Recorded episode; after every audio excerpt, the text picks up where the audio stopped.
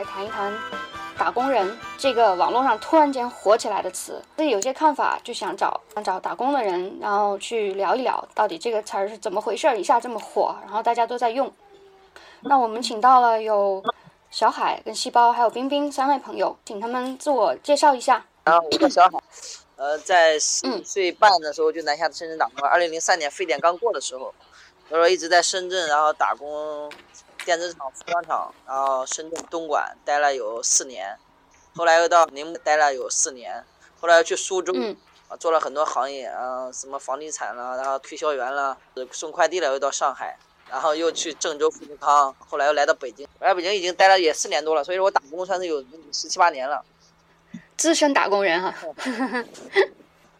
好，那那我我叫细宝，我是东北人，东北辽宁人，我是呃一直在那个工厂打工，我是在那个工厂流水线做装配工人，一是汽车行业，从学校毕业之后就也进工厂了，没有没有在社会上其他那个行业工作过。嗯，这个经验也比较比较单一，不是很丰富。打工多少年了？对了，啊，我打工已经十年吧，年头也不短了。啊，是。那冰冰呢？冰冰也来介绍一下自己吧。嗯，我是冰冰，我大学毕业四年多，然后之前一直在北京工作，然后最近刚回回老家，在北京做的是教育培训方面的工作。我也做过好多行业，这样说起来。出来之后就家里面安排工作，在企业工作过，当过秘书，然后后面后面又出来自己在培训行业也也做过，也做过服务行业，就是去那种呃商场啊啊做领班什么之类的。后面又做过外贸，然后再后面就开始呃做公益行业。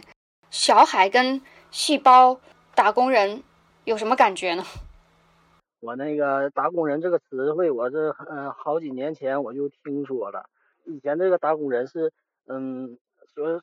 只要是打工，就是都都说是自己是打工，就给老板打工啊，或者老板说给自自己给那个呃资本打工，都都说自己是打工人。这这我这作为一名工人，我对这个打工人这个词汇，我就不是很呃不是很有感觉，不是很有同情。那个有的中层领导或者是老板说自己也是打工的，我就感觉是跟他们不是不是一一个城市，不是一个路，不是一路人。感觉那个打工人这个词，我不太适合用用在我身上。那你身边的就跟你，比如说同事啊或者朋友啊，呃，会用这个打工人这个？啊，我平平时我们是不不用这个词汇的，是在我们那个同事里边是比较接触，喜欢比较接触这个网络的。我的同事他们很少有接触这些东西。这也就是我是在在前一段时间在网上，嗯，了解到这个打工人，这个突然就火了。啊，我跟我的同事分享这个词汇，大家伙对这个也都显得很平淡，就感觉，嗯，没有什么特别的呃东西意义在在里边。那小海呢？这个打工人其实你要看那个在 B 站上最早出来那个版本，那个其实他是有一种自嘲的，有一种自嘲，还有一种想有点批判意识的。我觉得他那个他那个文案，然后包括他写的那个东西，因为打工一直是被漠视的一个庞大的群体，因为我们都在打工，然后有几亿人，但是一直都连提都不提。嗯，以前可能在九十年代可能还有什么打工摇了离家的孩子了，然后就那种比较伤感的。当然了，我们的生活就是打工，肯定就是颠沛流离，很伤感。但是就是一直被漠视，我觉得突然被提，我觉得也是一件蛮有意思的事情。至少在提起了，因为我们在打工一直被漠视，至少在提起，我们还是有一些想说一些话，有一些声音想发出来的。无论是呃表达我们的现实生活，无论是批判或者是讽刺，或者是自嘲，然后我觉得也是一个挺挺挺挺有意思的一个事情。嗯，还能够让你提起来，让你好像有一不说苏醒嘛，反正有些可能会有一些意识。或者是一些更现实的东西，可以能够让大家去反思、去思考打工这个东西、打工这个事情，我觉得也是一件挺好的事情。你你但但你觉得就是就是外来打工就真的发出声音来了吗？嗯，这个应该分两方面看吧。一些大媒体也在是往那个正能量带，他可以往那边带，然后我们真正的打工人可以，只要有这个机会的话，现在抖音了、快手了，各个方面的话也可以写呀，还可以争取我们的这个立场、我们的一个观点。打比方说，我们也可以自嘲啊，对，所以说我们也可以带着自己的观点。想表达自己的立场，表达自己的观点，我觉得还是要争取的。我是这么个感觉的，那个这个词汇正在被那个呃，就国家吧，就过被那个意识形态的那个部门正在往那个正能量、正能量方向带。赋予这些打工人这个积极向上的那那个意义，这个词汇会离我们越来越远。那打工人他是包含了很多层次的人，这个包含了从那个最底层的，然后还有那个中层的公司中层的领导啊，还有高层的领导啊，都可以都说自己是打工人。这个打工人这个自嘲的形式出火遍那个网络之后，我应该去分析一下，这个打工人是是打工人这个群里群体里边哪一个层次，在在用这个词汇在自嘲自己。对对对，我觉得对。我也认同这个想这个说法，对，因为确实是真正的很底层的都没有机会去发声的，所以说的话也也不会去争论这个事情，呃，往往还是相对来说比较优越一点的，然后相对有相对有自由的，然后才去谈这个事情。我觉得这个对这个确实是有这个现象的。但是作为“打工人”这个词的话，我觉得出来的话，其实也就是也也是昙花一现嘛，就是什么东西就这样，然后尤其是这种网络的东西说流行，昙花一现。冰冰呢？其实我也觉得这个词就是在网络上用的比较多，然后现实生活中我还没见有谁用过这个词来调侃自己，可能都是网络上那些年轻人在用这个词。就是打工人，九十年代的时候，其实是就是讲外来务工，就是他说他们会说说这一部分的，好像是专门指这一部分群体，就是基层打工者，然后现在都混在一起这样用，就是到底是大家都看到底层打工者的这个处境呢，还是说混在一起用，其实是把底层打工者的声音其实又盖过去？又盖过去了，我我认为是又盖过去了，就把底底层打工者他就就不用这个词汇了，就感觉这个词汇已经被但是被那个比他们要层次要高一些的这打工人拿去给用了，把我们的词汇就拿拿回去用用用到他们身上，所以我们就不用了，就抛弃掉这个词汇了。那那你们觉得就是，呃，还有其他词汇用吗？那我们用什么词汇呢？我们用像像我跟我们同事，我们同事我就就是说我们是干什么的，我们就说就干活的，挣钱的，或者说呃在那个打工人那个前面再加一个词叫做臭臭打工人，臭打工的。对，就像细胞你刚才说的，这个词儿好像被一些城市里面还是相对更有空闲时间的一些城市里的打工的年轻的人去用了，但是背后这东西好像就就没有人说了。对，嗯对，往往就是真正的干活的，然后一天天的干活的，反而他的就是说发生的那种欲望也好，发生那个机会也好，他就少。之前好像还有就是跟这个打工人内涵有近似的，比如社畜、搬砖呐、有有会用这这个词儿吗？这两个词儿吗？就跟这打工人一样，就是们对他没有什么感觉，就不能感同身受，所以就是一带而过，也没没去深入的了解他。对对对，然后我和细胞的那个那个一呃那个看法是一样的，因为打工的时候我们在工厂没有听过这些词，像我现在在这边的话，因为认识的比较多一点，有是一些呃搞摄影的、拍纪录片的一些摄影师，有时候听他们说，哎要去搬砖了，然后没办法生活了，然后就他们会说搬砖。一些社畜就是说相对来说可能就是说，因为他是从那个日本那边好像是流行过来的吧，然后相对来说嗯嗯，学问更高，可能就是说都是一些非常名牌大学毕业的，然后他又看不惯这种。劳动的这个现象，就是感觉到就是被被被资本家，然后被老板给剥削，所以说他们就自嘲社畜。呃，那些呃普通工人的话，真的也没有接触到这些词，也不知道这个词的什么含义。因为真正的在工厂的一个整一个群体的一个状态，就是没有发生。但是，嗯，怎么样这些沉默的大多数发生？我觉得这个也是一个呃可以思考的一个点。我觉得，我认为现在打工人主要用的群体就是那些，呃，有。对这个社会有那个积极向上的那个群体，就是认为通过自己的奋斗，通过自己努力，可以达到一个过上一个嗯比较好的生活的这些人，达不到自己想要的，突然间觉醒了，就是感觉自己就只是一个打工的人，原来就有点像梦醒了那种感觉，然后就开始调侃，嗯，但是好像也就是到了调侃，就这个就就没有了，好像就没有更深一步的。我我自己是这样觉得哈。对的，对的，就没有更深、更更进一步的行动。主要就是，嗯，有一句话是怎么说的？主要是改变世界，不在于认识世界。我今天看了一个文章，就是说现在在说打工人，但是工人阶级这个词儿就好像没有人提了。这个词汇像工人阶级啊、无产阶级，嗯，我们这也很久都不用了。这个我同事啊，呃，我工友们基本上。都更没有听过这个词汇，但是我认为吧，但这个词汇其实更符合我们的状态，更符合我们的生活。很多人应该不会用这个词吧？如果没有什么政治倾向的话，应该他们在生活中不会用“工人阶级”这个词。对对对，是没怎么用。但是如果真正用起来，我觉得那个可能会更亲切，更能符合我们的身份也好，我们的一种归属感、认同感也好。所以说的话，就是说，作为打工人本身，嗯，那么多人都在，我们自己确实都在，已经在沉默了，都已经连自己的身份，然后就就已经模糊了。我觉得这个是需要思考的，是需要反思的一个事情。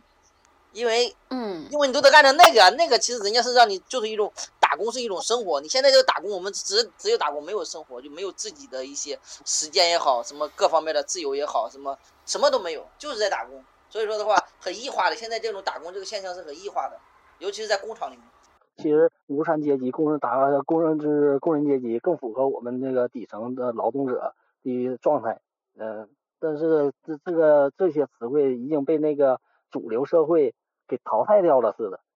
这是我认为应该是重新让我们工人赋予他们新的意义，或者赋予他们重新焕焕发他们的生这些词汇的生命。对对对，就是说需要自身的觉醒，然后那注入他新的生命力。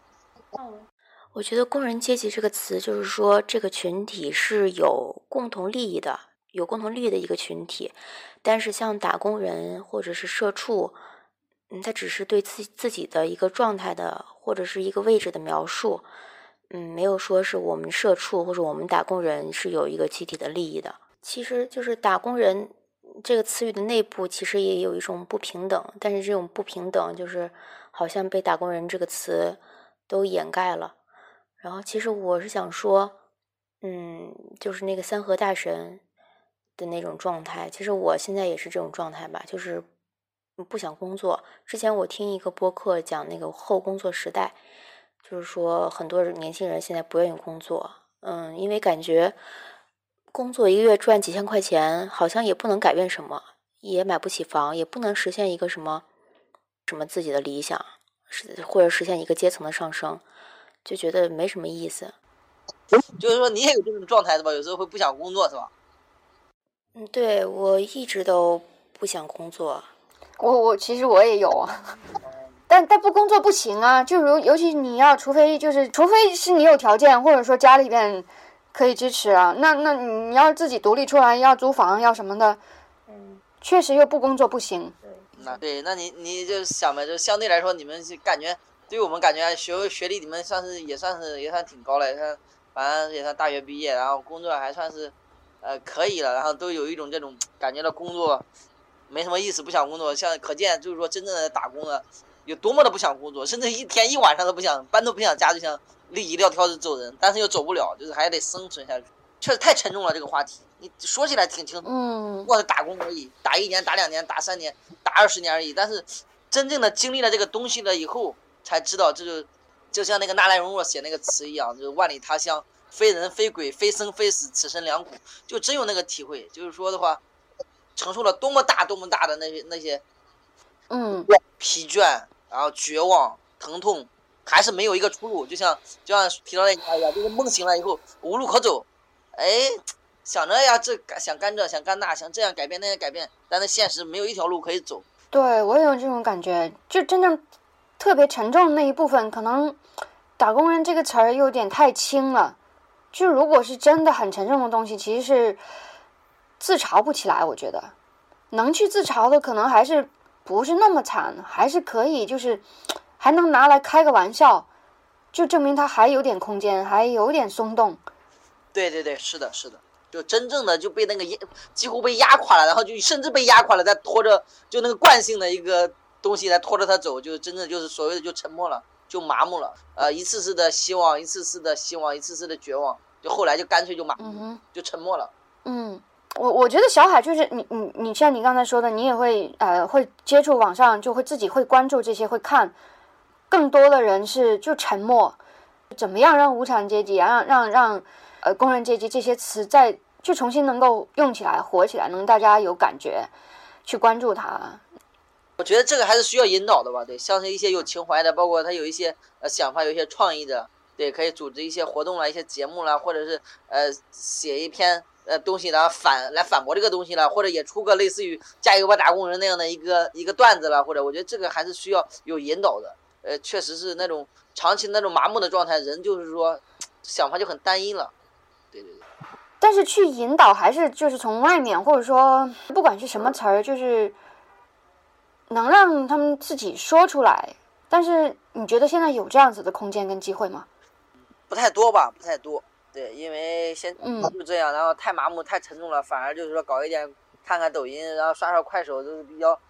消遣的，就是说没有什么任何营养的，就是有一些是一些鸡汤，有些就是一些搞笑搞怪，就把这些给冲淡了。其实就是还没有自身就意识到这个问题，还不想去提这个问题，因为这个话题确实是提起来都是痛，都是泪啊，就像人家说的一样。像比如说工人阶级、无产阶级这些词汇，我们应该用行动来呃来那个重新激活他们的生命。怎么行动？比如说，这有的地方呢，呃，加班啊，不给那个呃双倍工资啊，我们就工人要应该一起行动起来，而争取这个得到我们的权益。而在这个过程中，重新激焕发起我们工工人呃所共同有的那个语言。对，嗯，但但是我我我我我又想起来，我那天就是在路上，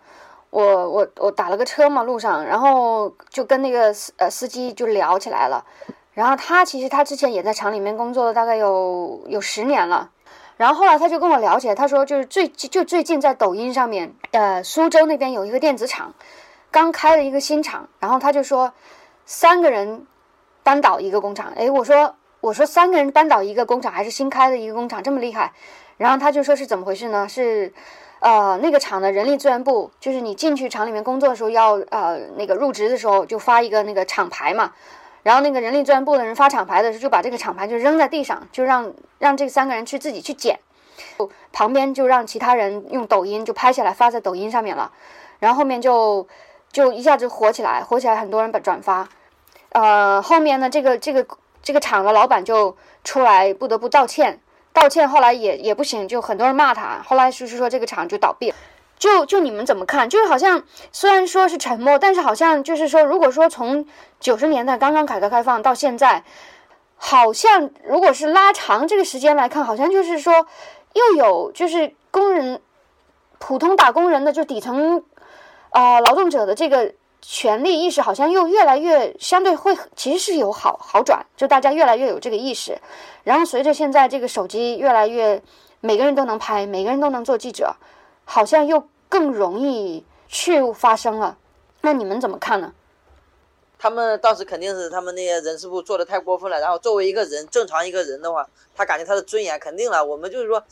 作为一个打工的，我们就是本来就是已经没有尊严了，然后你还那样那样践踏我们。就是说，已经到了忍无可忍的一个地步了，所以说的话，就是惹众怒了。他惹了众怒了，嗯，他就收拾不住了。他一个工厂，所以说话不是说打工人就是说彻底的就无药可救了，而不是我们这些打工的，而是说就是就是需要一个契机。如果当时不是，就是说相对来说忍气吞声惯了，感觉到捡起来就捡起来了，可能这个事情就没有了。但是恰恰是遇到了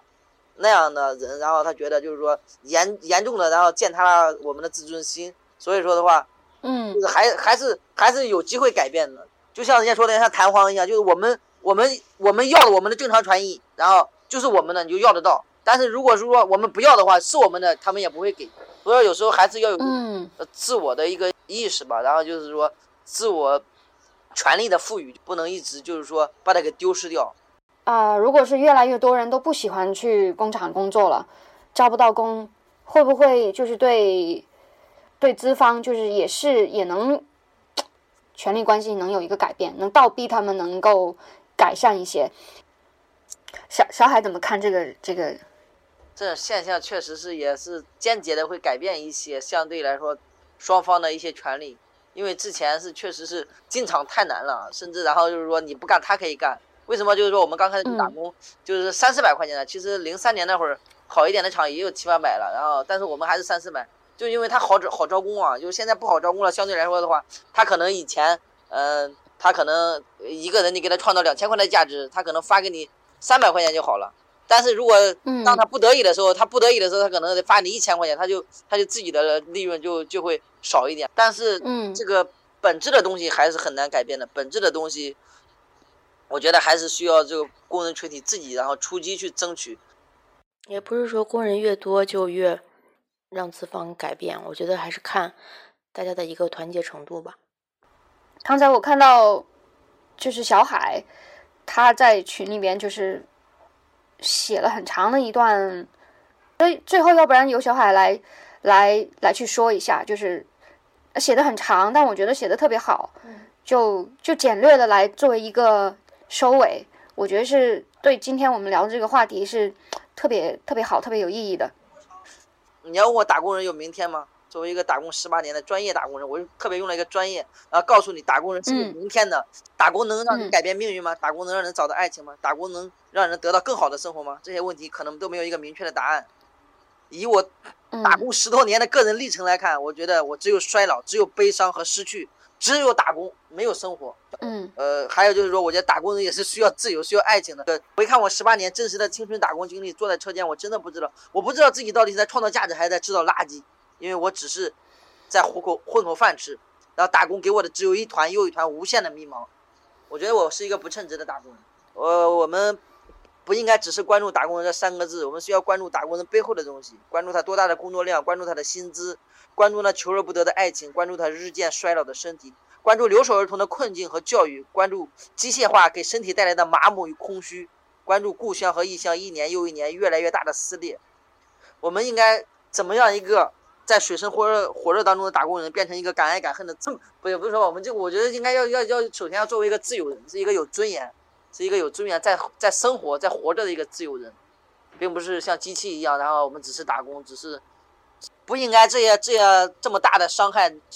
那么多的最底层的工人去承受这么大的伤害。我觉得应该去思考这个问题，怎么样能够让大家就是说更正常的生活，呃，该工作工作啊，该休息休息。不要一味的，然后就是说怎么就是，就只有产量了，只有加班了，然后我觉得那样是那样一个是一个非非人人性化的一个生活，那不是生活，那就是打工。对，啊，我就谈那么多吧。对，对我觉得小海说的特别好，嗯，就以小海这个来作为来，想跟正在收听我们节目的观众，就是说，除了我们去调侃用打工人这个梗之外，